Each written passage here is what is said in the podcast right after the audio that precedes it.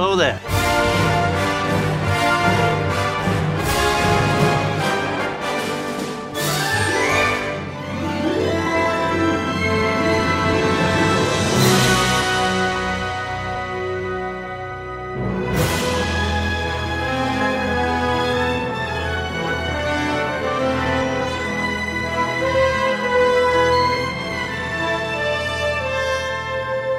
We would be honored if you would join us. Welcome to the 30 something movie podcast, though this time we're not really talking so much about movies as we are wars, Mov- movie related movie related war things. war things.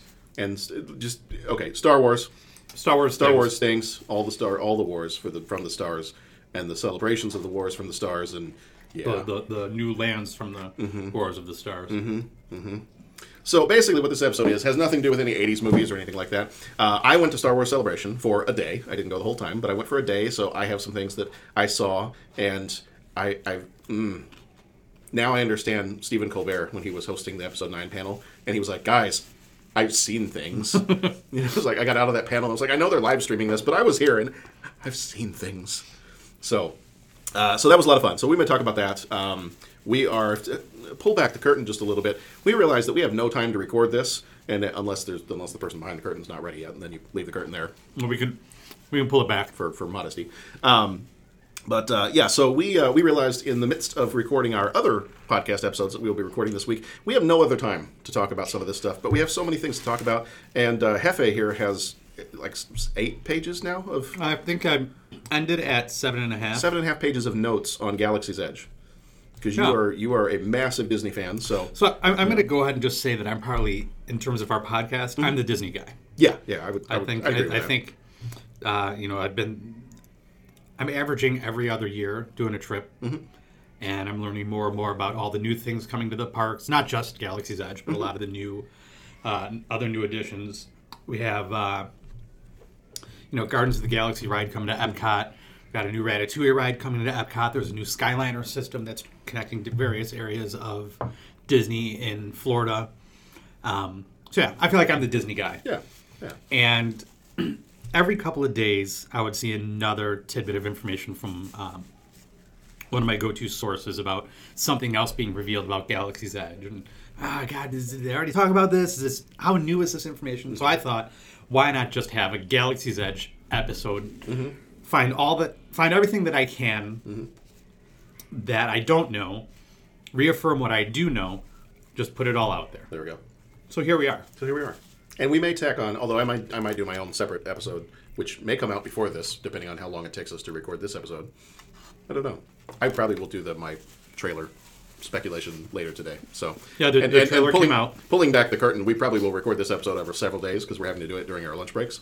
So this will come out at some point within the next week, but I will probably stay up tonight and do my trailer thing because I also have a plethora of pages of notes on a one and a half minute trailer. Would you say I have a plethora? anyway Yeah. All right. Um, So, do you, so, you want well- to jump into uh, I'm Galaxy's gonna- Edge, I'm or you got gonna some say- other? I'm going to say this too. Go for it. My schedule. I, I've been noticeably, maybe not noticeably, absent from a lot you? of podcasts uh, recently, and a lot of that has to do with my current schedule, where I'm devoting every waking moment that I have to the play at school, which I do every year. Mm-hmm. Um, so timing is a little bumpy right now. But this also is going to lead into the fall when I'll be taking yet another break from our, our fun little podcast family because my wife and I will be welcoming baby number two to our little family. Congratulations. Thank you very much. And frankly, you need to work this around the podcast schedule. I don't I- understand you know, why. I, I, I tried and just things didn't line up according to the podcast schedule that you Okay. had laid out. Right. I mean, we record. We record every other week, so it's like, can't your wife just be pregnant every other week? I, hey, I'm going to let you Talk to her about talk that. to her about that one. I'm not even going to bring that up. But I know that you guys had mentioned some stuff uh, a couple weeks ago, and, and you very kindly cut that part out of the episode because we weren't at the point where we were really sharing publicly. absolutely. so, um, so there we are. There you go. Now, Disney. Disney's taking over the world. Yeah, they are. Mm-hmm. It's just, and it's, it's just a fact. Disney Plus coming out, and yeah. Well, so that's the first thing I want to mention. Okay. Really, really briefly, Disney Plus, their new streaming service. We finally have a release date, November twelfth, and we have a cost. which is very affordable. This is a six six ninety nine a month Mm-hmm. for the collection that they're starting with. $69.99 as an annual fee. The collection that they're starting with is, I think they said 500 movies mm-hmm. and over 7,000 episodes of TV. Yeah. I think that's worth seven dollars a mm-hmm. month for sure, or less if you do the annual subscription, which my family will do oh. because it's it's Disney, Disney, and that's what we do. Well, and I, um, I'm looking at that. I'm like, well, if I cut out one and a half comic books I buy every month, Yeah, there's Disney Plus. Um, not a lot has been shared at, in terms of what the content is going to be.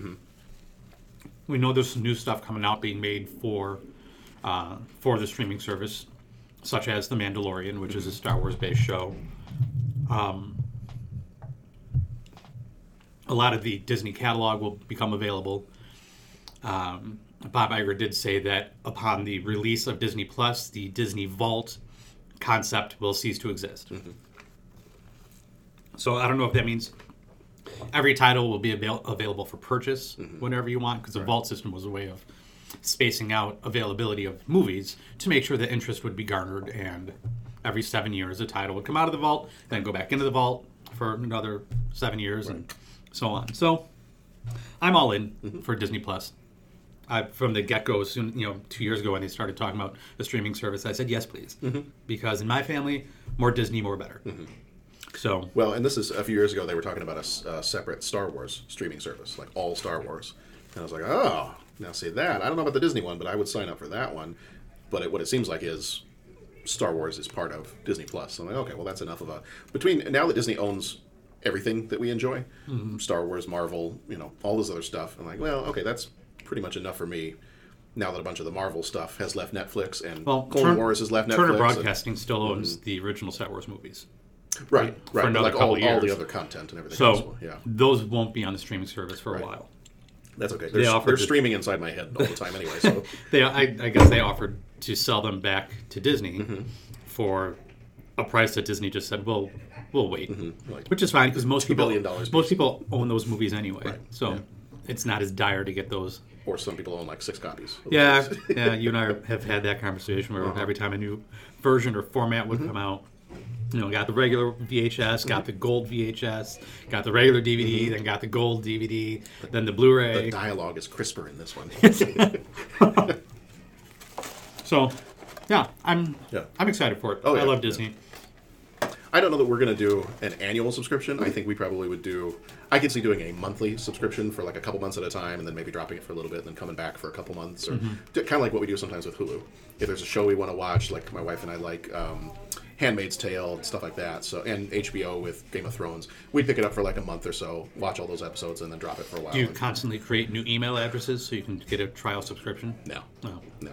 I, we've done that with a couple of things, but or or sometimes if we wait long enough, like Starz came back after we had waited a while. They kept sending emails, "Please sign up, please come back, please come back," and we didn't. And then finally, right around November, Christmas time, uh, they sent and they said, "Well, we've got a holiday deal. Maybe you'll like. It'll be much cheaper, and you can get it at this price for three months." Like, "Oh, Done.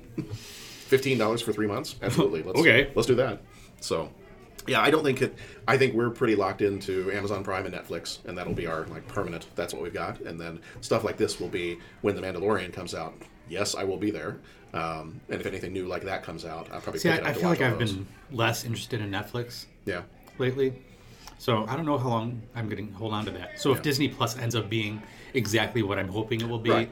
And that's more uh, of more direct interest to you. well, and they've also, they- you know, they've also, you know, they're, they're going to take some Fox shows and drop that on. Sim- the entire run of Simpsons is going to be on Disney Plus. Right.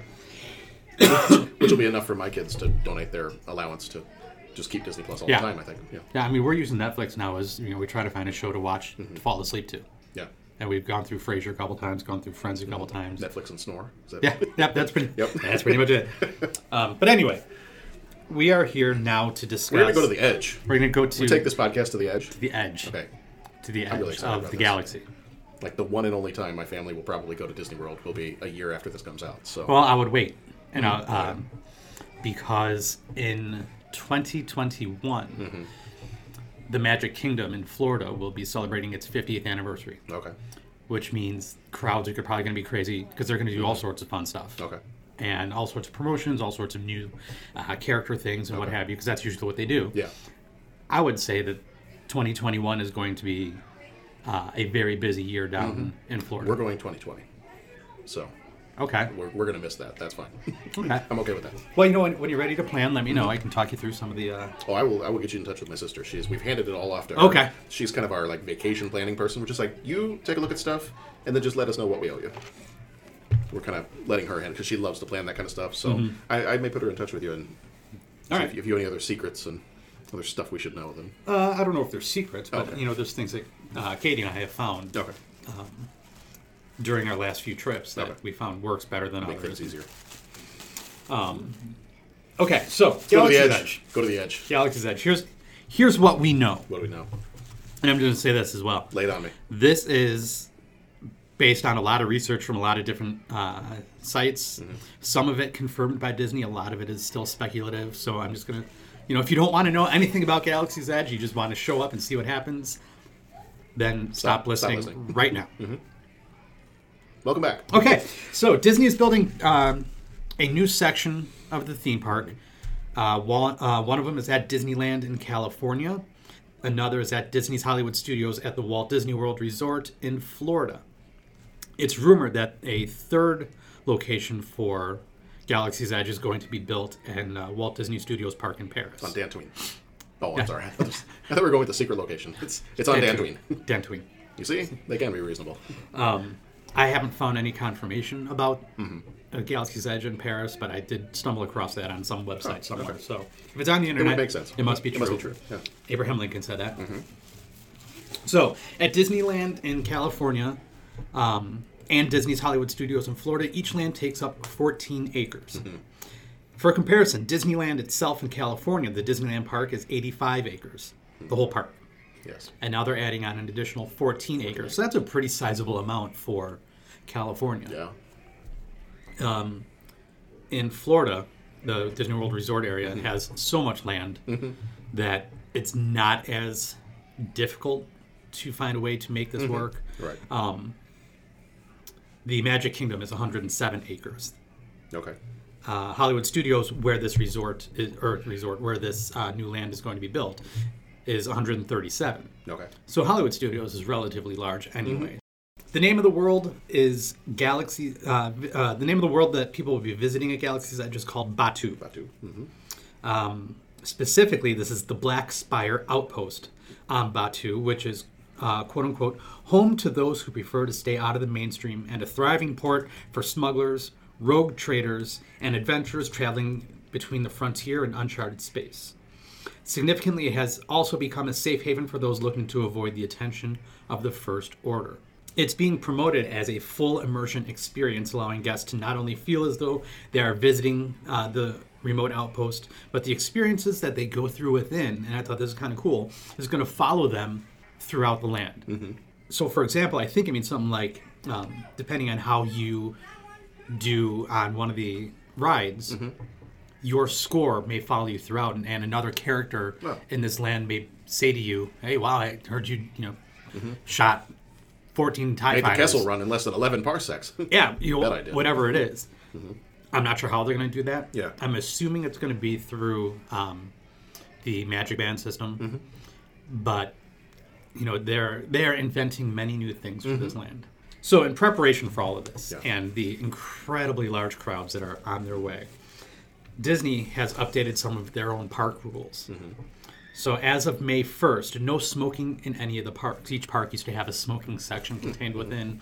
Starting May 1st, all smokers need to step outside of the front gate and then we'll come back in if they need their cigarette break. Now this is so no death sticks allowed. no death sticks. No death sticks. Also effective May 1st, all strollers now must be within a certain size. Okay. Um, Thank God. not guests. Well, just oh, strollers. Right, right, right, right. Uh, 31 we don't inches. serve your kind here. I'm trying.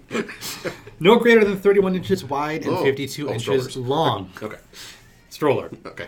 and then effective March 28th, so this goes back a couple uh, couple weeks. Loose and or dry ice are no longer allowed in the parks.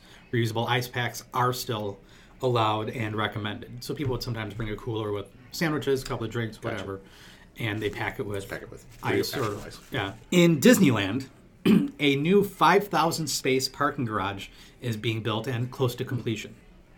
The garage, called the Pixar Pals Garage, will use sensors and lights to indicate how many spaces are available on each level and where those spaces are. So when you pull, when you first pull in, there'll be a board that indicating how many spaces are available on each level, because each space will have a little sensor that if a car goes over it, mm-hmm. it no longer is red as being available. Okay. Above each parking space is a light system, and if you, as you're driving around, you see a green light, mm-hmm. that means there's an open spot there. Oh, nice. Um, they have this in a couple places down in Florida. Seems to work pretty well. Okay. Opening date. Galaxy's Edge. So this was a surprise announcement when it, when it came out. Because then they move it up. Yeah, it was a little bit sooner than people had expected. Galaxy's Edge will open at Disneyland in California on May 31st of 2019. And Disney's Hollywood Studios at the Walt Disney World Resort on August 29th, 2019. Disney's going to be focusing on how to make the fan experience better for the Disney World opening. They're going to uh, go through the Disneyland opening and see well how that goes, what they need to tighten, what they need to change. Sure. So not a lot of details are out other than an opening date for Disney World. Okay. So from here on out, a lot of what you hear is going to be based on just the Disneyland in California opening. Gotcha. So when Disneyland's uh, Galaxy's Edge opens, a reservation is going to be required to get into the land. Registered guests that are staying at the Disney uh, at Disneyland Hotel, Disney's Grand Californian, or Disney's Paradise Pier Hotel will each receive one reservation to Star Wars Galaxy's Edge. I'm assuming that means one reservation per person. There will also be a limited number of reservations for the theme park visitors not staying in one of these three hotels. This is going to go from May 31st, opening day, until June 23rd. Okay. No reservation, no getting in. Hmm, okay. Um, the finer details of that have not yet been released, at least not that I could find. Reservations will most likely not give guests access the entire day either. So it'll be more like a block of time. Gotcha. You you know you. So I don't know how they're going to shuffle people out mm-hmm. in order to let more people in. Mm-hmm. But that seems to be the plan. So don't show up expecting. Oh, I'll just you know wait outside and try in. to get in, because Disney has also said there will be no standby queue to get into Galaxy's Edge. Okay. At least for the, And that's just for that like, first, first few month weeks. or so. Yeah. Yeah. Okay. Uh, I guess they did Good. that Because if I go next summer and they tell me I can't come in, there's going to be some dark side stuff happening. yikes. Hold your younglings back. so according to Disneyland Vice President Kris Theiler, uh, we, we will be giving guests a window of time, but we're still working through what that looks like and the duration for that. We know guests might want to stay in there all day, but we've got a whole big group that wants to get in there. We're just trying to balance all those things and really deliver the right solution for our guests. Uh, a virtual waiting room is being considered for guests starting on June 24th. Um, after, so after that first uh, three week, three and a half week window. And the idea there is guests will still then have the opportunity to go to the other parts of Disneyland Park, and then when their time comes up on up? They can go. the virtual waiting room, Okay. they can head in.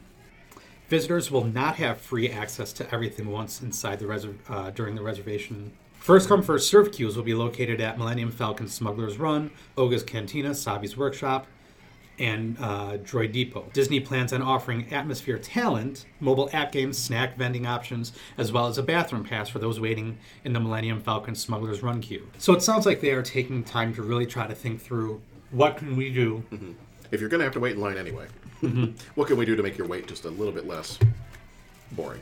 fast passes are not available for this ride either. And on another podcast, they did the math of how fast passes are determined and distributed and all that. And given the number of people expected, time, and you put that into the equation, they said a fast pass line could be upwards of 35 hours, which is why Disney is saying no fast pass. So that's what I have just for the background of the opening. The story is that the Resistance and the First Order are both visiting Black Spire Outpost in search of something. The idea is the Resistance set up camp only a week ago and can abandon this place fast if they need to run. So it's not going to look like a well developed uh, community in the, in the Star Wars world. This is going to be a, uh, a drop and go sort of place. Okay. Like all Disney parks, there is an underscoring of themed music throughout the park. As you walk around, you know, you're, you'll hear music playing. Galaxy's Edge is no different, and able to feature new music from John Williams. Heard he was doing the music for that. I also heard some. You may have this later in your notes, but I heard some other famous voices that we know will be featured in the park too. So like all Disney Some parks. grammatically challenged voices, let's say. Yes. Ooh, that's called an anastrophe. Okay. That backwards talk. Bless you. Yes. Um, character meet and greets will be available. There's no full list available of what characters are going to be there. Um, but given other areas, uh, Hollywood Studios had a smaller Star Wars area Right, for a while. And um, like they had Chewbacca, Mm-hmm. Darth Vader. I'm assuming masked characters Right. will be available. Yeah. Um, But it's rumored that uh, the the character that was uh, Lando's co-pilot in Return of the Jedi, Yeah, none. yeah, Yeah. will be one of the characters available as, Oh, for awesome. meet and greet. Okay. He showed up in the. Uh, he was in the Battlefront 2 video game as a playable character. That's what I heard. And he's in. I don't. I don't remember. He was if he's given in, more of a backstory or Yeah. or more usability in the video I- video game. I don't know if I'm remembering right. He might have been. He might have showed up for a second in The Force Awakens when they were discussing Starkiller Base in that one scene with all the people, all the generals Maybe. and pilots together. And uh, That I don't I don't remember. remember if he was or not, but yeah. Okay, well, that's cool. That's cool. As long as I can find a Chewie and give him a hug, then I'm totally cool with that. Each of these two locations will be outfitted with two rides to begin with. However, only one of them is going to be opened up in the first phase. And I've heard different theories about this. The one that will be running is uh, Millennium Falcon Smuggler's Run. I've heard of this one. The one that won't be running is Star Wars Rise of the Resistance. And it's believed it's because it's not working. Oh, Uh, I heard on another podcast some of the guys that, and they are more in the know. They have connections to people in the parks. I guess there's an issue with how uh, the programming or something with how Rise of the Resistance works, and they can't quite get it to work correctly yet. Oh. So Disney's announced this phase process of opening. So Okay. Smuggler's Run is going to be the only ride open when uh, Galaxy's Edge first opens well, that won't make the lines any shorter. right? um, Smuggler's Run. This ride can accommodate up to six guests at a time, with some being pilots, engineers, or gunners. This ride is reported to be able to funnel 1,800 guests per hour, Okay. Which makes that standby or uh, the the waiting in line and the reservation system a little more doable if you know that you can keep track and keep moving people that many people along. Well, that's what I was wondering because isn't this the ride? eh, Maybe I have my times wrong, and you've got all the notes. Isn't this the ride that's supposed to last like 16 minutes or, or something? No. It's supposed to last like much longer than a normal ride. That's the other one. Oh, it's the other one. Mm-hmm. Okay, all right. Because I'm like, I'm like, I, I, well, I get to pilot the Millennium Falcon for like over 10 minutes, and there's only six people. How are they ever going to do that? The, I couldn't find any ride time Okay, for this one. it's less Um, than 12 parsecs, but Yes. yeah. So, if you've never been aboard the Falcon before, you need not worry, as Hondo Ohnaka, a Weequay pirate who has made a deal with Chewbacca to use the Falcon, will be there to offer you on the job training. Okay. So, here's my information about just the queue to get into this ride. So, the line will become first come, first serve. According to Scott Trowbridge, the Imagineering creative executive in charge of the whole land, like the Indiana Jones ride that opened in Disneyland in 1995, which I would love to go on. for those of you that may have never been there, like myself, it works the same way as the dinosaur ride at Animal Kingdom in uh, Di- at Disney World Resort, in which it is a car that is built on hydraulics. So the track the, the the track remains flat, but the hydraulics move the car in different ways to make you feel like you're going over rocks, going over bumps, and whatever. So pretty cool. Anyway, the Millennium Falcon uh, line will zigzag through passageways and storage rooms that serve as a prologue to takeoff. So pay attention to everything you're you're seeing and interacting with while you're in line, because it may all be somewhat important for the overall story. The line starts at ground level and curves along the back of the Falcon, so visitors can get a closer look from that perspective. From there, you climb a set of stairs that lead to catwalks circling the mechanic shop where other ships and engines are under repair. Along the exterior wall, there are some narrow triangular windows with close up view of the radar dish atop the Falcon. Visitors are likely to cluster around these, squeezing in for a glimpse in a photo, but around the next corner, the line bends along a bank of picture windows with long, unobstructed view of the top of the Falcon and the town of Blackspire Outpost below. As you head back into the depths of the shipping center, the Disney Play app on smartphones allow visitors to scan shipping crates revealing the true contents of what Hondo Ohnaka is trying to send around the galaxy. It's probably something shady because of his You character smugglers. Wars, and mm-hmm. he's always kind of a bit of a shady guy. Uh, soon you'll enter the control room. Standing on the bridge, waiting to greet you with his sales pitch, is Hondo Ohnaka. The final moments of uh, waiting may be just as exciting as the ride itself. After consulting with Hondo, guests will be led down a jet bridge into a familiar location, and this would be the Falcon's chest room. Uh, at this point, guests have already been assigned a flight group and number.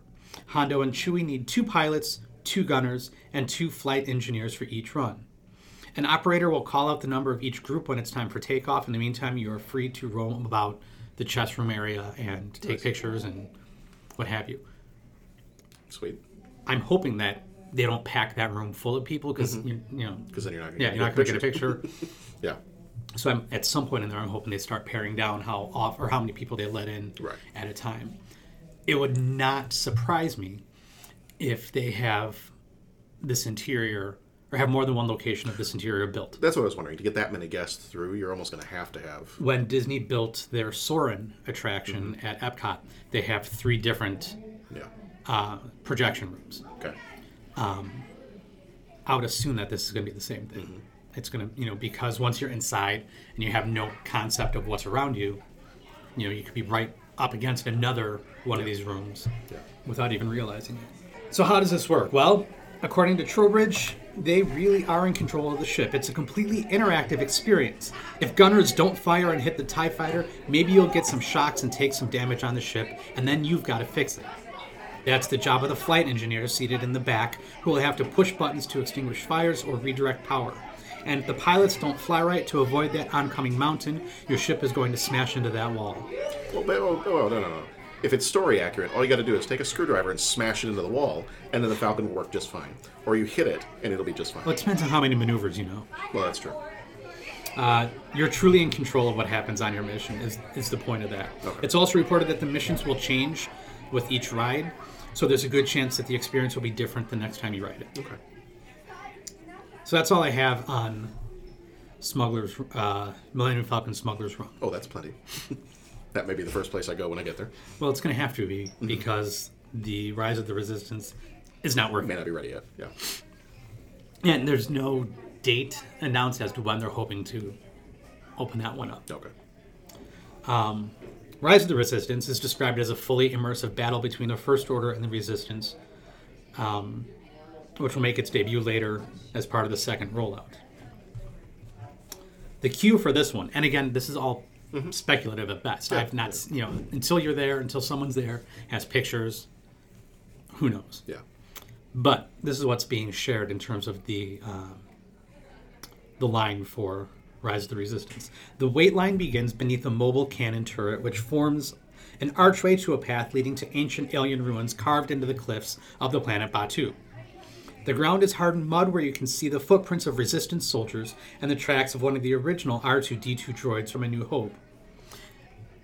And what they did to do that is they took one of the uh, original R2 units from the movie, made a cast of the tires, reversed it, and then pressed that down into the cement as they made Oh, the nice. path. The R2 tracks continue down this curving tree lined path until we arrive at the caves, which are left behind by the creatures that inhabited Batuu centuries ago. The Resistance likes to set up the ruins of ancient civilizations like on Yavin 4, says Imagineering creative director John Larena, referring to the temple base targeted by the uh, Death Star in Star Wars. Inside the Pueblo like carved living spaces of the ancient Batuans. Batuans? Two wins. Bet. Yeah. The, Sure. line, the line of would-be resistance volunteers passes an animated gonk droid, which is basically a walking battery, powering the lights and communications gear. There's a lot of resistance tech in this first space that guests uh, that will allow guests to pick up on transmissions that suggest a First Order Legion are approaching. There are other things to explore too. The line winds through a cave with a dry aqueduct and shallow dips in the flat shelves of rocks. Once used to clean and wash things by ancient Batuans, they now provide space for guests to sit while traveling in the line. A little further along, the line waves through an ancient worship site, although the little alcoves in the wall, lined with mineral weeping stones, are missing the sacred objects they once held. This is where the guests can use the Play Disney app to retrieve further information while online, uh, though sometimes it only raises questions without answers. Nearby is another mysterious room with numerous archways in the stone, sealed shut with smaller, smoother rocks. The line then heads into the Resistance Command Center. The good guys aren't very careful with ancient archaeology sites. They've used laser torches to carve open the ruins to create wider space for their blaster arsenal and flight equipment. The Play Disney app can be used to read the names on some of the X Wing suits, which are written in the Star Wars language of Aurebesh. As you enter the heart of the Resistance Command, BB 8 appears, bearing a hologram of Rey, telling visitors they have to board a transport uh, shuttle for a mission led by Poe Dameron. From there, a bay open, a bay door opens, and guests are hustled out past Dameron's signature black Z-wing into the cargo bay of a transport flown by Nien Nunb. This is where the ride attraction begins. So that's just all the line getting Yeah, there, yeah. which sounds like enough. Mm-hmm. Like really, I mean that would be just I'd be a cool experience to walk mm-hmm. through. Once in the transport ship, guests will be spun 180 degrees. Large screens and music will help the guests feel as though they are taking off into space from Batuu. While on this flight, the transport ship will be captured by the First Order, forcing a landing in a First Order Star Destroyer hangar. Once landed in the hangar, guests will be brought to the hangar with animatronic stormtroopers, TIE fighters, and picturesque views of space. From there, guests will be told to move along to First Order prison cells. In these cells, it is believed that guests will have some sort of animatronic droid offer explanation and explain safety procedures. Hmm. Oh, safety procedures. So it'll be 3PO. Yeah, Okay. probably. Yeah. Guests will then be loaded into one of two trackless eight person transports, both of which will travel through most of the attraction together. Now, I believe they had one of these set up at Star Wars Celebration. I don't know if you saw that or not. Yeah. hmm Yeah, they showed what the seats were going to look like, and there was a. I think they had a droid perched in the front of it. Mm-hmm. Yeah, and people could come up and, and take pictures of what it looked like to sit in the seat. And During this trip, a rogue droid will hack the First Order mainframe, which will cause your transport to quote unquote take off as the escape mission begins. Throughout the ride, these transports will come face to face with the likes of Kylo Ren, AT-ATs, take an elevator ride up where they will learn of the Resistance coming to save them, and partake in an epic battle to save their own lives. At some point, the transport will fall into a Tower of Terror type fall, leading to blasting off into space, crash landing in an old warehouse, riding through the area for a bit, and finally exiting the attraction. I hope the fall is what's not working. like, I mean, I hope that's not what's not working. like, I don't want to be getting on the ride and just all of a sudden, like, mm, yeah, this was the part we couldn't get right. Yeah, good luck. The fall. Th- really, thank you. That's awesome. Um, the ride time for this attraction is rumored to be up to 30 minutes. Okay, that's the one I was thinking. Yeah. Okay, so it's a, it's a little bit more along the lines of a mixture of a ride and like the backlot tour. Yeah, ride, there's- ride in the show. Yeah, yeah. Okay. So that's what I have for the two rides. Um, of course, it wouldn't be a Disney thing without other places for you to spend lots of money. Of course. I did want. Can I jump in real Yeah. quick before you before you get into some of that? I did find on the Disney Parks blog, um, they have, and I remember hearing talk about these uh, when I was at Celebration this last weekend, and they have a, I think, a series of books. There's a first book that's coming out. Uh, do you have this in your notes about the books? No. Okay. So they have at least a series of books. I think they're called uh, Building Batuu, and the first book, uh, the cover art for it was revealed uh, at the end of March, and uh, it's called Galaxy's Edge Black Spire. And I thought this part was kind of interesting. They have kind of a background description of what this book is going to be about, and it's kind of laying the foundation for what the story of Batuu is and why the resistance is there and everything else to kind of go along with what you were saying about them, you know, making their base inside the ruins and everything else. So the description they have here uh, in the book, the Galaxy's Edge Black Spire, the story begins with General Leia Organa and her top spy Vi Moradi. After devastating losses at the hands of the First Order, Organa has dispatched her agents across the galaxy in search of allies, sanctuary, and firepower, and Vi may have just found all three on a secluded world at the galaxy's edge. A planet of lush forests, precarious mountains, and towering petrified trees, Batuu is on the furthest possible frontier of the galactic map, the last settled world before the mysterious expanse known as wild space. The rogues, smugglers, and adventurers who eke out a living on the largest settlement on the planet, Black Spire Outpost, are here to avoid prying eyes and unnecessary complications. Vi, a resistance spy on the run from the First Order, is hardly a welcome guest. And when a shuttle full of stormtroopers lands in her wake, determined to root her out, she has no idea where to find help. To survive, Vi will have to ingratiate herself to a world that redefines scum and villainy. With the help of a traitorous trooper and her acerbic droid, she begins to gather a colorful band of outcasts and misfits and embarks on a mission to spark the fire of resistance on Batuu before the First Order snuffs it out entirely. Uh, so that book is coming out August 27th, so a couple of days before um, the Florida location opens up. Uh, written by New York Times bestselling author Delilah S. Dawson.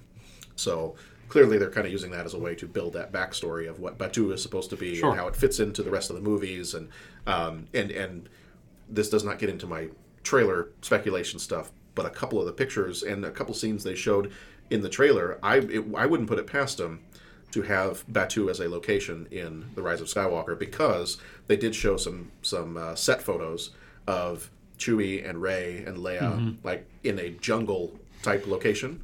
So I'm like, Well, this would be the "Uh, best time to do that Yeah. because um, they're they're halting Disney movies after this one, Right. Or uh, halting Star, Wars, Wars movies, movies, right. After this one comes, out. And out. you don't have to. I mean, if it's at the very beginning of the movie, and that's where you know they're sending off Rey and everybody else, you know, to go on whatever mission they have to go on, then you don't have to spend a lot of time there. So it's not like you have to.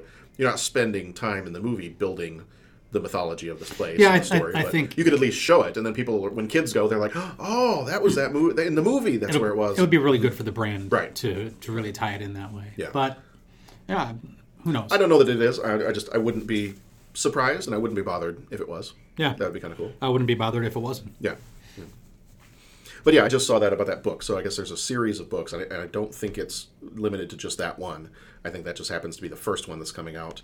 Um, but uh, but a series of books that will be kind of filling in some of the backstory of the Batuu location.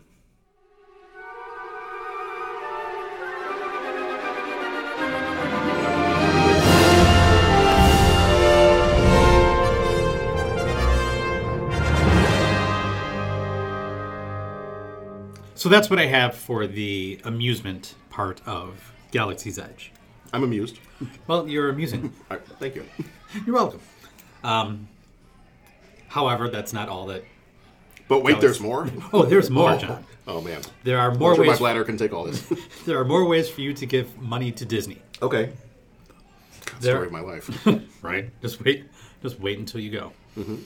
So there are multiple restaurants, and there's probably even going to be more than what I was able to find in my research. But uh, one of the big ones is going to be Oga's Cantina Bar and Restaurant. this is the one that I am the most excited about. Really? I, for my entire life, I've wanted to go into a place and be told they don't serve my kind here, and I tell you that all the time. I know, but it's a little bit different. okay, You have no authority, so that's why it's it's not quite the same. it's funny because it's true. It's yeah, it's true.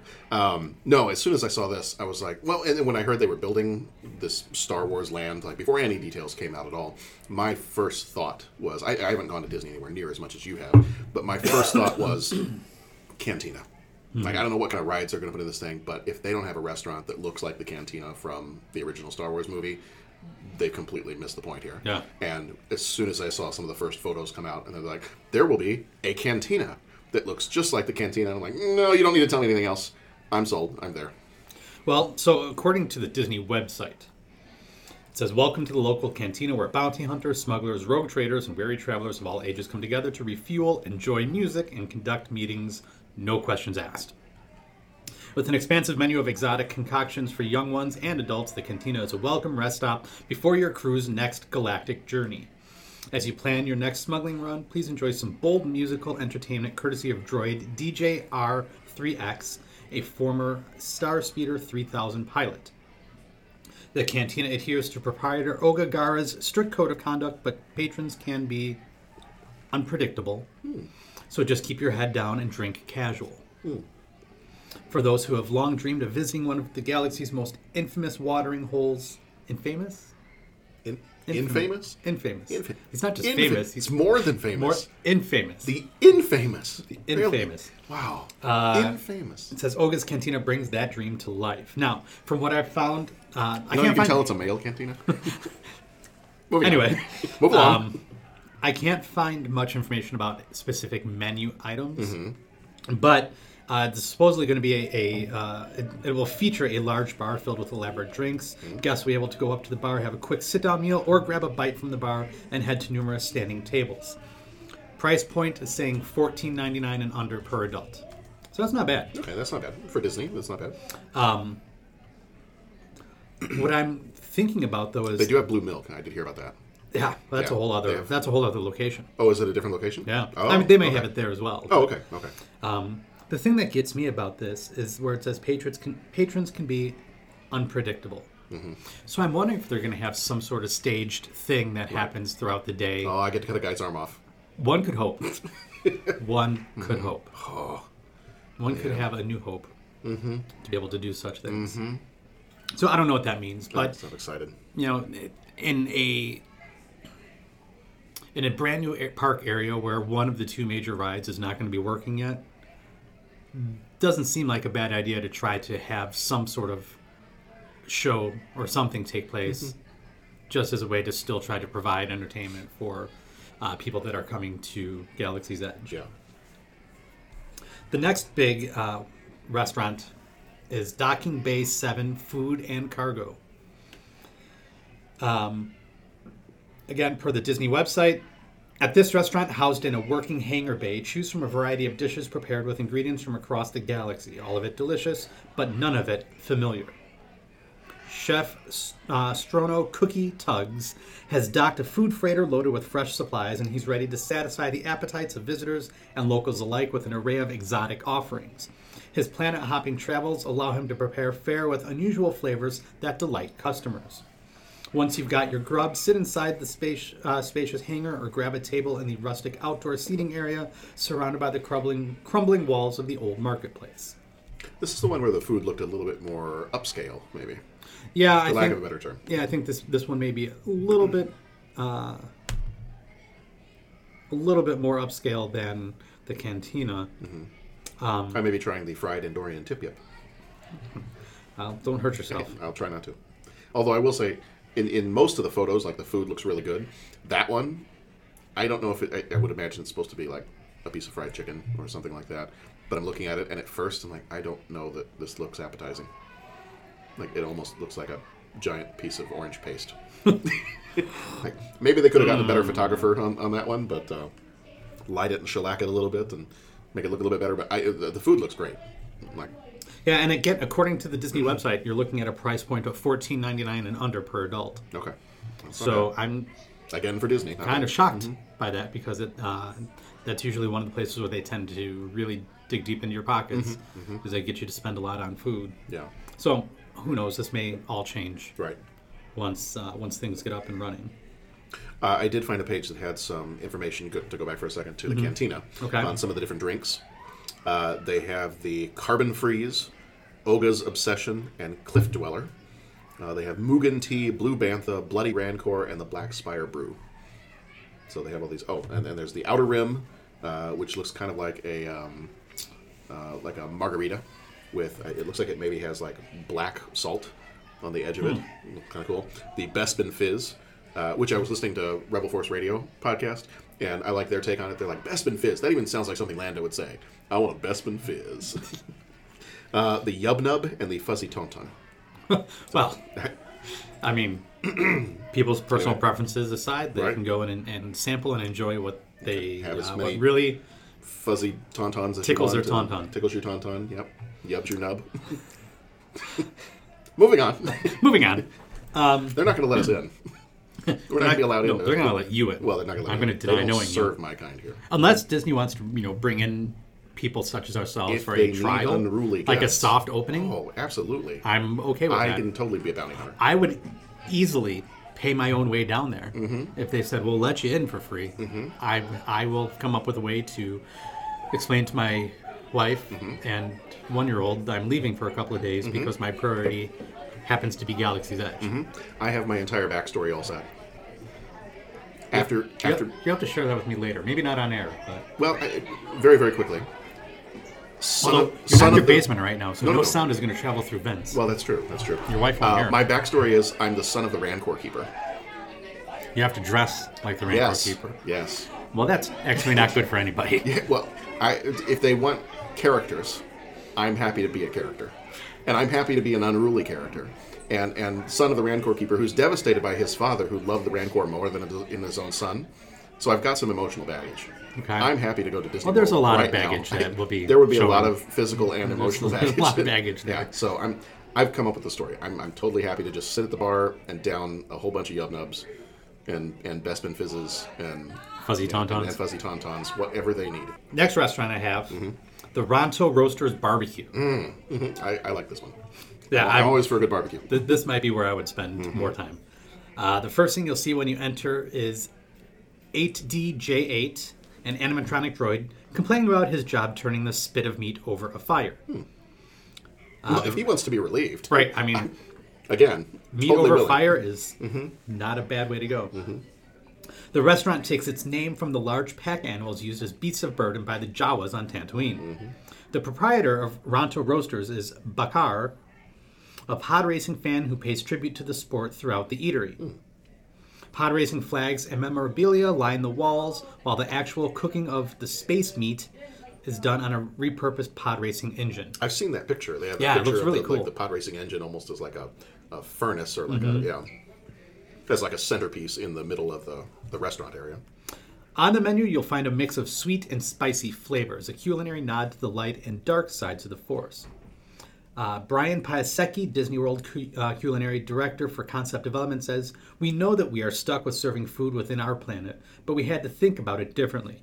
We had to think about some of those flavors of Morocco and those flavors of Asia because uh, that yin and yang, that sweet and that spicy, it all became very important in the development of the story. The Ronto wrap is a handheld sandwich with spicy Portuguese sausage and sliced roast pork on a pita. It's served with the house clutch sauce, a spicy uh, Szechuan peppercorn sauce. Well, don't tell those Rick and Morty fans about the Szechuan sauce No. at Ronto I'm glad I already had lunch Roasters. today. Right? I'm kind of I- wishing that I brought lunch instead of peanut butter cups. Yeah, yeah, well, you know. Uh, there's also the turkey jerky that is made in house and offered in two flavors spicy herb and sweet teriyaki.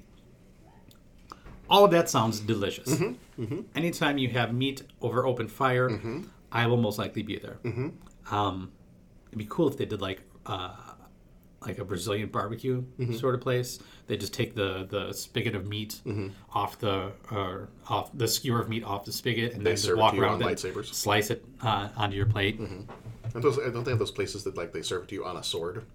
Yeah, Yeah, like uh, Texas de Brazil Yes. Mm-hmm. or uh, Fogo de Chão, which is someplace I love. Fogo de Chão, if you ever want to uh, be an advertiser Corporate sponsorship on us, corporate sponsorship, 30 podcast. I'm okay with that, and I'm sure Mm-hmm. my cohorts, John and Pat and Dennis and Love Pump or whatever the Yes. other guy's name is, Love Fest. Love Fest. That's, that's different.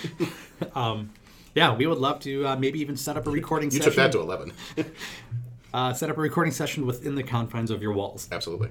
So those seem to be the three big restaurants that I can find. Mm-hmm. The more of these sit-down type restaurants. Um, then they have a couple of uh, other snack type shops. One is Kat Saka's Kettle. This is a popcorn snack shop. Not much is known Mm-hmm. yet, about that one, yeah. but one of the varieties of popcorn they'll be selling is called the Outpost Mix, which is a mix of sweet and savory popcorn. Nice. Uh, the other one, and this is the the no-brainer, Mm-hmm. is uh, the Milk Stand. Per the Disney website, no visit to Star Wars Galaxy's Edge is complete without a frosty confection from the Milk Stand. The vendors at this quirky stall offer travelers an invigorating, refreshing drink that is a favorite among the locals. Thirsty visitors can now try both these exotic uh, galactic delicacies for themselves as they live on their own Star Wars adventures. $14 and under per adult. So this is where you're going to be able to get the blue milk uh, from New Hope and the green milk from uh, The Last Jedi. Hopefully you don't have to retrieve the milk the same way as Luke did. Directly from the source. Although, that could make for a fun experience. I guarantee you, when I go here and I drink one of those, I'm going to have somebody take a video of me making that same face that Luke makes when he drinks down the green milk. and it'll be just as creepy. Probably. Mm-hmm. Probably. But what, one thing I did here was that because obviously you're in Florida and it's it's a little warm outside, um, you're probably not going to be walking around drinking milk. Milk was a bad choice. milk would be a bad choice. My understanding is the blue milk, at least, is a little bit more like a um, milkshake kind of thing. It's a little thicker, and it's not. I guess it's non-dairy, and it's also a little bit more of a milkshake consistency. So it's not quite. It's not like you're drinking a glass of milk in the middle of a hot I Florida like day. milkshakes. yeah. And apparently, the green one has a little bit more of a citrusy flavor to it. Hmm. So Interesting. yeah. I, basically, I'm I'm going to be like the size of Jabba the Hutt by the time I leave Galaxy's Edge, is what I'm understanding. What size are you now? Sl- Rancor Keeper's son. So that's all I have on eateries. Yeah. That's, However- that's enough. well, and they say there's more to come. So I'm Yeah. like, okay, that uh, I- what I mean, that's a pretty good I sampling.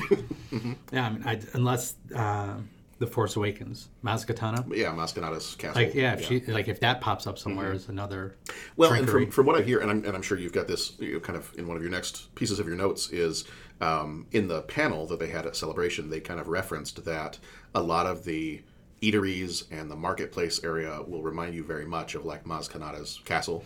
Um, they made a point of saying that all these places, the restaurants, the the marketplace area that it's all going to be you know whatever whatever level of fan you are of Star Wars whether you know a little or you know a lot they said you'll be able to find stuff from every era of Star Wars. You'll find you know just like in Maz's castle you have all those banners out front all the flags of the different either tribes or different groups from around the galaxy. Um, you know and there's little you can see like little artifacts of things all over the place and that, that's what they were saying in the um, in the panel that the way they've designed this is there will be Easter eggs and stuff everywhere. Like you just everywhere you turn, you'll see something like the pod racer being the the oven for uh, well, yeah, I definitely get the sense the Ronto Roasters that, place. And, yeah, You know, no opportunity will have been wasted. yeah. In, in the They made a point. They made a point of saying that the planet they, they were specific about the planet of Batuu being a planet that obviously has been around and has seen every era of Star Wars. Therefore, you will have prequel, Clone Wars, original trilogy, sequel trilogy. Like mm-hmm. you'll have everything from all of the different eras of Star Wars and maybe other stuff that we haven't seen yet. So I, All right. I'm gonna have to get a really good night's rest the night before because I feel like the experience of going here is going to be like when I went to go see Ready Player One in the theater, and like my eyes were open. Like, I don't take a bathroom break because I know I want to be able to find there's that reference to that movie, there's that reference to mm-hmm. that, and like my eyes are just going to be all over the place in in Galaxy's Edge looking for this stuff. Well, one of the biggest tips that I can give anyone that, that is planning a Disney trip is you need to build in a break day. Mm-hmm. Um, the first time Katie and I went, we were there for four days, and the first afternoon night we did Epcot. The next day we did Magic Kingdom. The day after that we did Hollywood Studios, and the morning after that we did Animal Kingdom, and then we mm-hmm. flew home. That was a lot mm-hmm. And we should have done a, a break day. Mm-hmm. Um, one of our other trips, we just okay, we're just going to focus on Magic Kingdom and Epcot. Mm-hmm. Magic Kingdom Day came first, and we ended up doing 15 hours mm-hmm. at the Magic Kingdom. Phew. Uh, you know, got there for rope drop, which was cool. Stayed until after the fireworks. It was a long day, and then we Yeah. did Epcot the next day. And again, but you know, even though we were cutting back on everything we were doing, it was a l- Epcot was a long day because it's a much bigger park than Magic Kingdom. Right. A lot more walking, especially when you start uh, doing all the countries. Right. So this last time we went down uh, this past December, we uh, put a couple of days in between Magic Kingdom Day and Epcot Day, and that made it a lot easier. So Yeah. there was one of my tips for any Disney travelers. Yeah. Is you know plan on just trying to get a break in there somewhere in your Mm-hmm. multiple days of staying. Yeah. I think. I, I think we were talking before, and I mentioned that we're going to be going down this next summer, the summer 2020, and um, we're trying to fit in what we're going to do. I think we're going to be there for about a week, Okay. and we're going to do at least a couple of the Disney spots, and we're going to do a little bit of Universal because I know Okay. we, we want to get over to the Harry Potter area at Universal, um, and I think we've got some stuff built in so that we're not like back to back days Mm-hmm. at these parks because, yeah, it, it sensory overload for the kids and or just exhaustion and for adults. the adults, and yeah, Um, I've never done. I've never been to Universal. okay. I, it's definitely on my list. Mm-hmm. I do know that if I well, based on my research when I was trying to plan possibly doing that, I don't think they do a fast pass system the way Disney does. They have a they have a different have system, similar, yeah. which is a, uh, a cost add-on. Mm-hmm. Um, so that's definitely something to make sure you're Yeah, you're looking at. yeah. But anyway, we can do a whole other podcast about going to Disney Oh, if you want because I'm totally down.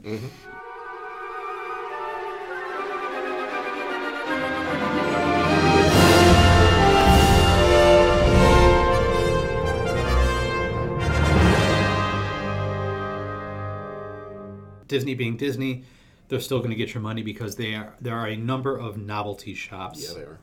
to uh, to throw your wallet at Bob Iger. So the first one that I that I have here is Savi's Workshop. Are you familiar with Savi's Workshop? Um, No, I've heard the name.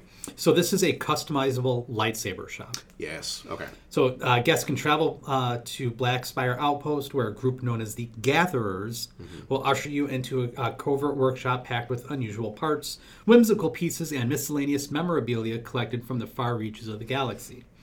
Under their guidance, you can construct your very own one-of-a-kind lightsaber and bring it uh, to life through the power of kyber crystals. Builders beware, you must protect the shop's secrecy to avoid being discovered by the First Order. I don't know what that means, but again, I like that it's they're trying to turn that into some sort of immersive, immersive, immersive, immersive experience.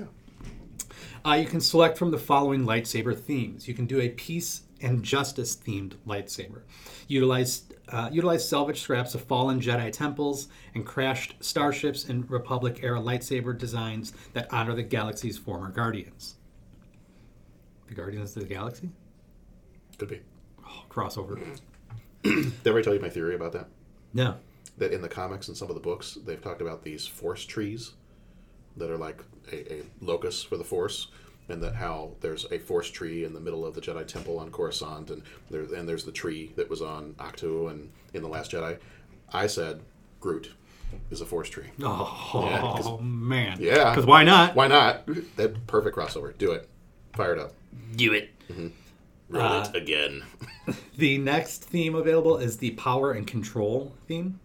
Originally forged by warriors from the dark side, objects used in this lightsaber style are rumored remnants from the Sith homeworld and abandoned temples. Okay. There's the elemental nature uh, theme. You can craft your lightsaber from special components born from the Force, an energy created by all living things like uh, Brylark trees, Cartesian whale bones, and even Rancor teeth. And then there's the protection and defense theme. Incorporate hilt materials bearing mysterious motifs and inscriptions that reconnect users with the ancient wellspring of the Force. Which theme would you go after? Peace and justice, power and control, elemental nature, or protection and defense? Maybe the peace and justice. Okay. Yeah. That's what I was thinking too. Mm-hmm. The elemental ones are kind of fun. If if and I'm trying to picture this in my head without seeing any pictures of it. If it's because basically what we're talking about is basically the design of the lightsaber hilt and what that's going to look like. And I've seen like some of the when I've seen those custom made uh, sabers and when other shops online have done things like this, they look really cool. Um, at C2E2 this last year, they had one of the sellers, the Ultra Sabers, was selling the custom made lightsabers. And I actually got one at C2E2. It's one of the ones you can actually fight with because the blades are strong enough to whack other people with or other blades with. Can I borrow that when I teach? Sure, I'll bring it in for you. Great. I need a new discipline stick. They uh, they were doing a special deal at the show. You could buy a, a mystery saber. You didn't know what it was going to be um, for seventy five dollars, and it could be their most basic one. It could be on up to uh, you know whatever the highest one with sound and you know uh, you know motion detection and things like that. And, um, I ended up getting like just above basic with mine, but you paid like 75 bucks. Normally these things are hundreds of dollars. 75 bucks got one of the basic sabers. Um, had to get the color changed for an extra $30 because it was red. I'm like, I'm not a Sith. I'm not going to do a red saber. So, Really? Yeah. Really? Yeah. I got to change to green. I don't know if I believe you. But I'm more of a I'm more of a Jedi consular. I'm more of the I fight the Force with my mind because physically it's not going to work. You are a force physically. I physically yes, I, you know, just ram into things. Um, uh, that'd probably be the one I'd go with though. yeah, probably me too. The, the peace and justice seems more or most like me. I can, I can see my daughter going for the natural stuff. yeah, I mean that sounds cool. I just I don't know. The power and control one could be really cool too. Yeah, yeah, that was that would be my other choice. Um, of course, these are going to, going to be incredibly expensive. Oh, yeah. I'm quite sure. Um, there's another place uh, where people, I guess, you can make your own lightsaber, and the cost there is starting around 150. Okay, that and that seems about right because that's you know if you were to buy the, the Hasbro has like the official replica lightsabers. They're not like the official replicas, but they're kind of the toy version, the Force FX lightsabers. Those start at about 150. Um, so the next shop I have is Mubo's Droid Depot. I've heard of this one. Build your own droid. Yeah, so uh, it's a workshop stocked with stacks of parts, chips, manuals, and other tech items useful for constructing your very own droid, one of the galaxy's most indispensable sidekicks.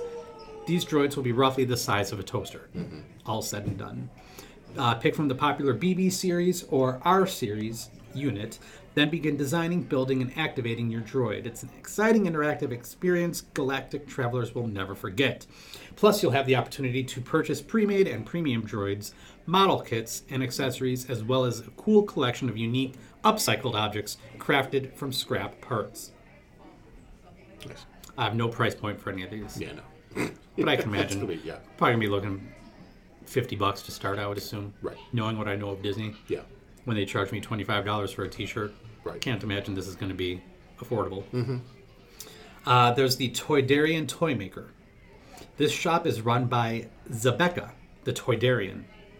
Guests can purchase art and collectibles and toys and plush that offer a more homemade quality to them. So I saw pictures of these, and they're not. I mean, by design, they definitely look like um, Grandma was putting together. You know, grab some old scraps of, of cloth and stitch stuff together. They talked about this in the panel. Like Mhm. they said, because as I was looking around some other stuff, I mean, they have plenty of shops where you can buy keychains and you can buy stuff like that. Um, you know, your regular your regular souvenir type fare.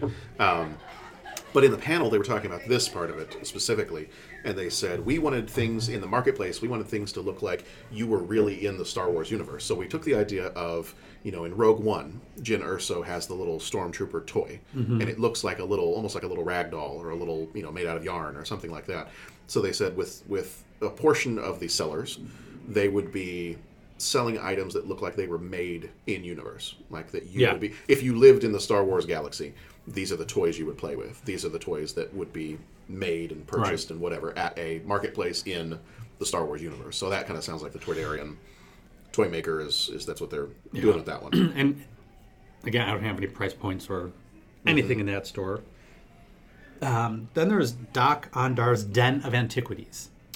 yeah, I heard about this one. This one sounds like it's a little bit more upscale Yes and no. in terms of it, it sounds like it was um, uh, you know you could buy some more like replica lightsaber type stuff Mm-hmm. or um, you know a little bit of like statues of certain figures or creatures or aliens or Yeah, it sounded like this one might be a little bit and this was a place that uh, that said that you can build your own lightsaber there as well, starting uh, around 150 bucks. Yeah. Um, but I mean, this has apparel and accessories, art and collectibles, camera and media, food, gifts and housewares, pins, toys, plush. You can get uh, themed magic bands, which I've not done because I don't see the need for that. Right. Um, shoes. Uh, specifics include Jedi and Sith artifacts, holocron cubes, Mm-hmm. Jedi archives, and historic lightsabers. So this seems this may be the biggest shop out of everything because it sounds like there's just going to be a whole bunch of stuff there. Mm-hmm. Uh, then there's They said I also saw that part of that is there's an upstairs section of that shop that is um, either models or replicas from the movies. okay. They're going to have like a full size Wampa suit uh, and all kinds of other stuff. I guess in the upstairs section, it's not shopping. It's not you can't buy anything up there, but it's supposed to be like a, it almost looks like a taxidermied, you know, aliens of the galaxy or creatures of the galaxy kind of thing. That's more of a almost like a museum or a showcase That's kind of cool. type deal. Yeah, and they said that the uh, what is his name, Dok-Ondar, um, that he is he's a Hammerhead, one of the Hammerhead characters, um, and that he is an animatronic character that is up on a perch in the shop.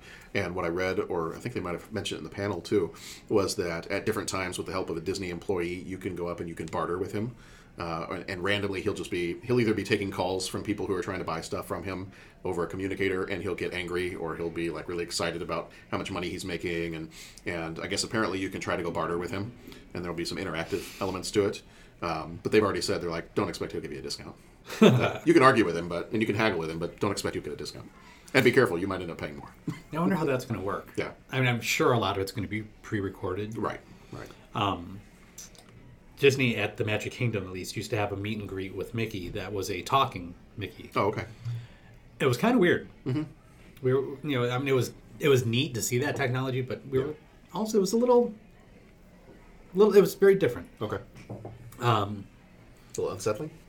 and I'm trying. I, I couldn't quite figure out exactly how it was done. I'm assuming that a lot of it was just pre-recorded dialog Like, but it, it would you could kind of interact with it, but you were also more led in the dialogue by what Mickey was saying. so you could respond to Mickey, but not uh, have a, a, a true conversation. I don't know. It, was- it was weird. So I'm assuming Yeah. they'll, they'll probably do the same type of thing Okay. with uh, with Dok-Ondar. But oh, what do I know? Yeah. Uh, then there's Bina, Bina, Bina's creature stall, and this This is probably where my daughter is going to want to spend most of her time. Yeah, and, and this is probably where I'll probably spend some money. Uh, plush replicas of different Star Wars creatures from the movies, including Tauntauns, Porgs, Wampas, and more. Oh, great. We'll come home with more porgs. Because we don't already have like an entire flock of porgs in her bedroom. Well, you know, they're tasty. That'd be a good dish served at the oh, uh, man, so tasty. uh, Ronto Roasters barbecue. Fried porg. Well, because Could you, could you actually, could you imagine? that would be outstanding. What a it could be like, It'd be like a little pheasant type thing, but, you know, it's actually labeled as pork. That would be amazing. That would be so At the episode nine panel, the last question I think they asked anybody was they asked the is, is his name J- Junus or Eunice, the guy who plays Chewbacca now, like how does porg taste? Stephen Colbert, that was his last Mm-hmm. Yeah. question. He's like, they taste best fried. And I was like, at Disney, you need to have fried pork. Needs to happen. Maybe it'll be like a fried pork cart. Ooh, could be. It would be like medieval times. where you're just walking around with that giant drumstick. Oh man. You could have like little pork sticks. Anywho, uh-huh. all right. So what Pork we're- rinds. God, Oh, Disney! If you're looking to hire anybody, just like an ideas person, I'm really kind of a big picture ideas kind of guy. He's so just more of a if you- big guy. I'm just more of a big guy that has ideas. Yes. So if you want to hire either of us, you know, Jeff and I will come down and, and give you all kinds of ideas. we are ahead of our time. Yes, About two minutes ahead. uh, just a couple. That's it. Yeah. Not- we- we, don't want get too much further. We don't go that fast. No. Mm-mm. very slow. Um, so that was the creature stall. Yeah. Finally, there's the Black Spire Outpost fashion. Mm-hmm. This is where I may spend most of my time. Yeah, this is kind of cool because it's not just a clothing store, but it's more thematic. Yeah. First order themed clothing, helmets, journals, water bottles, and more. On the other side of Galaxy's Edge, there's uh, supposed to be a resistance themed uh, shop as well that will sell the same type of items, but with resistance theme as opposed to a first order theme. Yeah. So that's what I have in terms of uh, amusements and restaurants and shops. Yeah. Now, Is there more? well, there's a, a, a little bit more, but I not, don't know if I can take any more. not not much. Okay. All right. The hotel. Okay, we've already had a con- well, not you and me, but my family. We've already had a conversation about this. We're not staying at any of the hotels. Mm-hmm. I think we're going to get a house because there's just going to be a, a bunch of us going. Okay. I think we found that's going to be the less expensive option for us. Um, so we're going to do we're going to do one of those houses you can rent, and like the different rooms have different themes and all that other stuff. I just that's what we did over uh, did? over winter break. Okay, yeah, kinda cool. I think I think that's what we're gonna do. But as soon as I saw the first pictures of the hotel, and it, like it, it looks like you're staying in a space station or you're staying in you know one of these locations, I looked at that and I was like, I, I want to stay there. I know want we're not to go going to, but want to want to so much. Stay there. Um, so here's what I have. Yeah.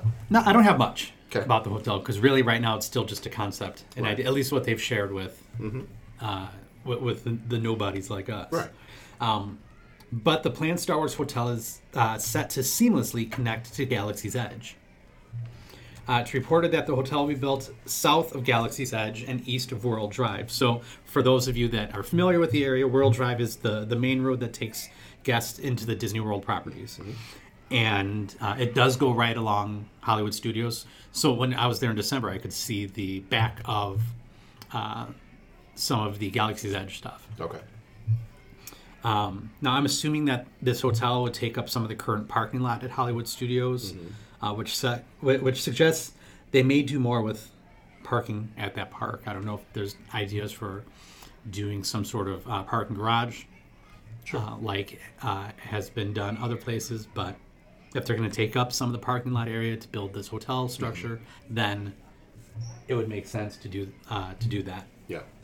This is expected and said to be a fully immersive experience where guests of the hotel will board a starship that comes alive around them, including views of space from all windows. Per, the That, that Disney, was the part that got me. That was the part that I was like, nah, I want to go there. per the Disney company, from the moment you board your launch pod, it's a fully immersive multi-day Star Wars adventure aboard a luxury starship, complete with a hi- with, with uh, high-end dining, space view cabins, and all the exciting action you would expect from an authentic Star Wars experience. Planning and development is still underway. There's no proposed opening or groundbreaking date for this project. Okay. Now I'm done.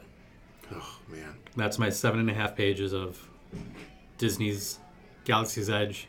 I'm not gonna have any money left. Like I hope my kids don't want to go to college because it's not happening. After, Well, after we so go here, there, there's been another uh, ticket price increase I heard about that too. for Disney. oh which- great, just in time for us to go. yeah. Yeah. Well, hey, maybe they have a cheaper option for the hotel. You know, sometimes in uh, Japan, like in Tokyo, they have those like uh, little pod things that people can sleep in. Like those little, you just like slide into it, and that's where you sleep for the night. It's, like, it's cheaper than doing a hotel. Maybe they have like that, but it looks like a carbonite slab. Maybe they just like slide you into a carbonite slab, and you can just pay for the night, and, and that's where you sleep.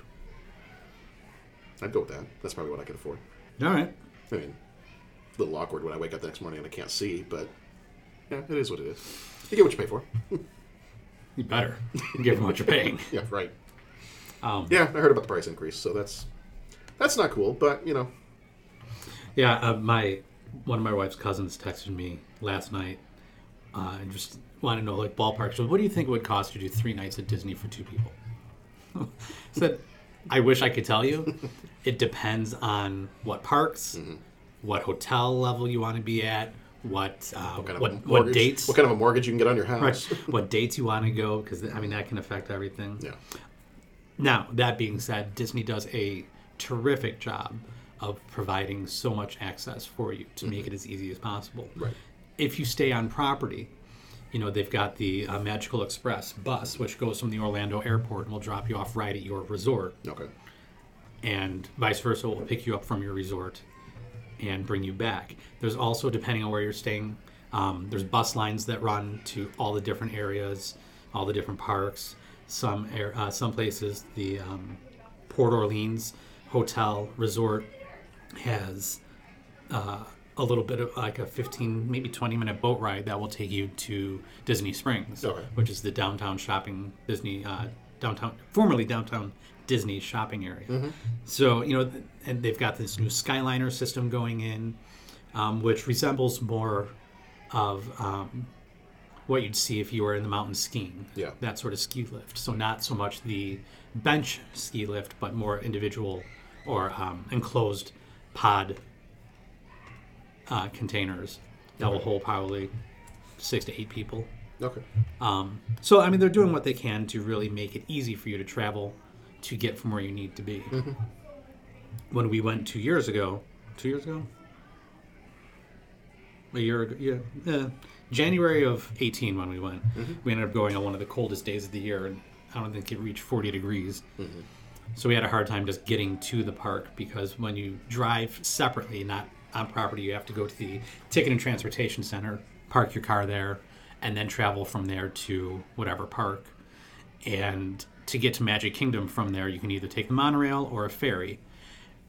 Neither of which were working right because it was so cold. Mm-hmm. So it took us probably close to two hours to get from there just to the front gate of okay, Magic Kingdom.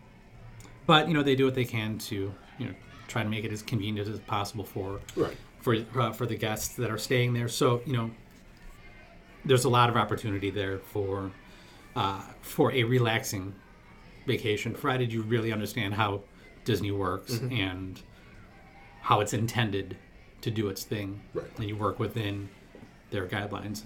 So yeah. I'm excited for you. I'm excited. For, you. I'm excited for your that's family. a lot of stuff. Yeah. It's and I'm hoping eh, eh, I'm not going to hold my breath on it. I'm hoping that since we're going next summer, summer of 2020, that it's at least slowed down a little bit. I don't think so, but at least it's not brand new. I would be worried if I was going this summer. summer of 2020 is going to be the first summer of That's true. where Galaxy's Edge will be available. Because it will have been end of August because it's it very, very end of August. yeah. So, So I mean, Disney's crowded. right, it's going to be, and we're You just know, kind of the, accepting that. Mm-hmm. you know, the people talk about peak days and non-peak days and peak months and non-peak months. Right. It's crowded. Right. It gets a lot of people. yeah. Um, you know, they're, they're doing a lot of projects right now trying just to expand walkways in Right. a lot of the parks. They just drained the uh, the moat around the castle at Magic Kingdom in Florida because they need to expand some of the walkways. Okay. So it was clearly designed and built Mm-hmm. for a time when there weren't as many people Right. going. Right. Well, and I think what we're going to have to do when we go is just we're going to have to pick the, the couple of places maybe that we really want to go to and focus on that. So we may not do more than we may do Magic Kingdom and Galaxy's Edge, and that might be it for our Disney days. Um, I think because I know we also want to make it Universal, but then we also want to just do some things around. I Orlando. think with with a family, that would probably be the best option because those places will offer the most amusement, Mm-hmm. Right. the most rides. Ma- Magic Kingdom, of course, right, Um, But out of Animal Kingdom, Epcot, and Hollywood Studios, where Galaxy's Edge Mm-hmm. is, that's Hollywood Studios is going to have more traditional ride type things. right. Um, Animal Kingdom has um, Pandora Land, which I've never been in. right. But Well, other than since that, the I mean- rest of the family has really not seen those movies, I can't imagine anybody being. I mean, they've got some cool rides there. Oh yeah, don't get me yeah, wrong, yeah. Mm-hmm. but I think Hollywood Stu- and Hollywood Studios, if you stay long enough in the evening, you should go check out Fantasmic, which is their. Uh, it is a character-based show. The idea is that Mickey falls asleep and his dreams get taken over by Disney villains, and Oh, it turns into a nightmare. Oh, nice. Um, but it's really cool how Mm-hmm. it's done. Um, It's a little bit like Fantasia. Is it mixed with music? it's and- definitely it's about a half hour Okay. mixed with music, and it's some of it is uh, the characters doing live uh, performances. Some of it is projections on screens, Hmm, mm-hmm. but these screens are made of water. So water sprays up in the air, and then the projections are done on Oh, there, cool. Mm-hmm. so that when the live actors uh, need to take the stage, they just turn off. down yeah, they just okay. turn off the water and Nice. Yeah, it's one of my it's that it's one of my favorite things about Okay. Disney is doing is seeing Fantasmic. Yeah, I remember I, we we uncovered some video that we found on an old videotape in a, a camera that my dad had, um, and I inherited a whole bunch of his stuff that just nobody knew what was in any of this, and I found videotape of when we went to Disney as kids, and I still remember like the, the we spent a ton of time waiting in line to get the autographs of the Ninja Turtles. At when it was MGM Studios, um, we also went to the Indiana Jones stunt show. Like I remember that being one of my favorite things to go to. They had a Muppet show uh, that they did. That's Um, still there. Is it still there? Okay. Muppet Vision 3D. Yeah, I, uh, I don't know. Well, it's now it's it's Right, well, it it's was- been Muppet Vision 3D for quite a while. Okay, well, this would have been in like 91, 90 maybe.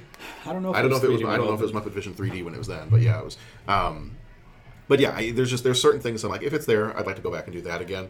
But I, knowing my family, I know we're going to spend a decent amount of time at Galaxy's Edge. We're going to spend, and I, the Magic Kingdom, I think, would be the biggest spot for us to go to. And It's Disney wise, when you think it, Disney, it's a must. Yeah, Uh, definitely for me. But Yeah. you know, Katie knows that any trip we take to to Disney World, Magic Kingdom is it, it's a done deal. Mm-hmm. Yeah. And as much as my daughter has become, and my sister is a huge Harry Potter fan, and my daughter has become a huge Harry Potter fan, we've already figured out like we need to go to Universal for one of those days and hit up the Diagon Alley and the you know all that stuff. And I, from what I hear, Universal has split Harry Potter into two different parks now. Um, so Yeah. you have to go to two different parks if you want to get the whole experience. I'm like, eh, let's just we'll do one. we'll do one, and if we make it back to Orlando ever again, then we, we can do the other ones. But um, we'll just we'll try to space this out and not overwhelm ourselves, so we actually have a good time doing these things. At the Magic Kingdom, um, they're building a new roller coaster. Okay. next to Space Mountain. So again, those of you that are familiar with Magic Kingdom, this is going to be that area just behind the um, the speedway where the cars run on the tracks, just next next to um, Space Mountain, kind of where that path went from Tomorrowland up to um, the kids area. And this is going to be the Tron themed Oh, okay. Yeah. roller coaster. Nice. it looks as though they're trying to get this thing built so it'll be open um, in time for uh, Disney World's 50th anniversary in 2021. Okay. So hopefully that won't that's not going to bring too much of a draw for you in Yeah. 2020. Yeah. I'm trying to think. I don't think there's anything else being done at the Magic Kingdom Mm-hmm. other than the new Tron coaster. Okay. Um, there's video of it though because there's one at Disneyland Shanghai Oh, okay. that I'll have to um, look at it. looks pretty cool. Yeah. But Cool.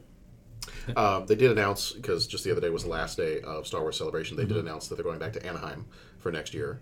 Um, non non U.S. Star Wars fans were not happy. they were they're like the U.S. has already had theirs in Chicago. Let's let it be somewhere else in the world. So they weren't happy about that. But um, clearly, I think that's an attempt to have Star Wars Celebration be, you know, at Disneyland or as close to Disneyland as possible for the, you know, first like you said the first summer of Galaxy's Edge. right. Well, but the first summer of Galaxy's Edge in California will I be this right. summer. Yeah, I guess it'll be this summer. So um, maybe it's maybe they've got new stuff coming that they're going to do Yeah, I don't know. at the end of that first year, or uh, something going on with having it back in, in Anaheim for next summer. But yeah, We will just have to be on the lookout for any news coming out of Anaheim. Mm-hmm. All right. Well, I think that's I think we've covered about as much as we know. Yeah. Yeah, I will. I will drop the link in if anybody wants to see the panel um, from Star Wars Celebration where they talked about Galaxy's Edge. Uh, Josh Gad was the host of that one. So if anybody wants to see that, I'll drop the link in there uh, if you want to watch that. Uh, it's got some other stuff that uh, either we didn't get to or maybe they go you know a little bit more in depth on something. Um, but uh, yeah, if you haven't seen some of the pictures, even the concept art for Galaxy's Edge. Um, but then just like seeing some of the pictures of the the toys and the food and the, just everything we've been talking about. If you need some visuals to go along with that, um, take a look at that panel video or to just go Google search some of the photos for Galaxy's Edge because it, it looks really cool. Um, yeah, I'm excited to go. I may not come home. I, I may just I don't blame you. I may get lost there and not come back. No, Well, it's the difference between getting lost and hiding. that's true. That's true. I will be hiding. Um, maybe they have some nice like planks in the floor that I can hide underneath. Typically used for smuggling. I can smuggle myself and stay there for the rest of my life. All right, well, I think that's going to do it. So thank Yeah. you for joining us for our Galaxy's Edge extravaganza. We took you to the edge and back again. other, right? 200 something or other. You know, we're getting really close to 250. Yeah. We, we gotta, we gotta I'm, get, I'm working on we it. We gotta get hopping on that. I, I am I am working on. it. I'm still waiting to get information from uh, Dennis and Love Machine, Love Fest. Love Fest. Yeah. Um, I'm just gonna change it every time. yeah, that's fine. That's fine. Yeah. what is it, rest? Dude Love? D- yeah, Sure. Yeah. Dude Love. Yeah. Um, but Brother Love good. wasn't that the the, Brother- the WWF? I I love you. Yeah. Um, Brother Love. Your face, your well, face needs to get really red when Mick say that. Foley was Dude Love. Yeah. Yeah. That was one of his personas. Anyway, Yeah. neither here nor Digressing. there. But yeah, I'm uh, I'm looking forward. Decisions are going to have to be made Mm-hmm. for episode 250. I'm kind of excited by that because we you know we, we, have very loose ranking systems. Yeah, we do. And I- And I made it a requirement for episode 250. I think my decisions are made. Decisions have to be made. I think they're made. I think you should go back and look again and just make sure. You shut up. All right. Well, that's going to do it for our Galaxy's Edge episode. Um, again, uh, we're recording so many things within the next couple days that I am not 100% sure what order any of these will come out in because I'm going to be doing a lot of editing over the next few days and next week. So, um, depending on when this comes out, I would imagine that my entire. um taking apart and analyzing of the Star Wars trailer will probably come out before this one. Um, but right around this time, we also have uh, Driving Miss Daisy and Dead Poet Society coming out. So, um, depending on what order those come out in, we will have those episodes round about this time. And then we are coming up in May on a our mashup, driving dead poets. Driving Dead Poets. Dead Driving in Cars with Dead Poets. Yes. It could be like the comedy show with the driving in cars with Doesn't seem comedians. too funny though. No. What about uh. Miss Daisy Society? So, Leaves of Grass. what did you think of that? Not very talkative about it, are you? All right. Yeah. Okay. Private person. Got All it. right. Well, next episode, we're digging up Shakespeare and asking him about Romeo and Juliet. Oh man, be fun. It could be. It could be a lot of things. To to smell or not to smell, there is a bit of an odor. Mm. All right. Well, that's going to do it for this time. Be excellent to each other. Go watch some good movies. Go plan your trip to Galaxy's Edge, but don't go the same summer I'm going, so that there's slightly less people there. Yes. Um, yeah. Nobody go to Disney World, Roughly sometime in July 2020. Don't go. Dude. Bring sunscreen. I know. It is going to be hot as hell I'm down from there. Texas. I'm fine with that. Okay. The rest of my family may melt, but I'm, I'm totally fine with that. God, Disney. World in July. Good Yeah, lord. I think that was like one of our only options. Okay. It's going to be what it's going to be. Yep. Mm-hmm. You can't control everything, right? I'm going to lose a ton of weight just walking around. Well, Mm-hmm. We'll see. I'm going to be like Yeah. son of the Rancor Keeper. Son of the Son of the Rancor Keeper. That Which could just be a. Is that a when new I- expression? When I decide to exclaim something like "Son of a Rancor Keeper," I like it. there we go. I like it. Disney, uh, Imagineers, that's my character. So if you'd like to hire me to come and do some ideas and uh, drink your drinks and do that kind of stuff, just let me know. All right. There we go. All right, be excellent to each other. Go watch some good movies. We'll see you back here next time.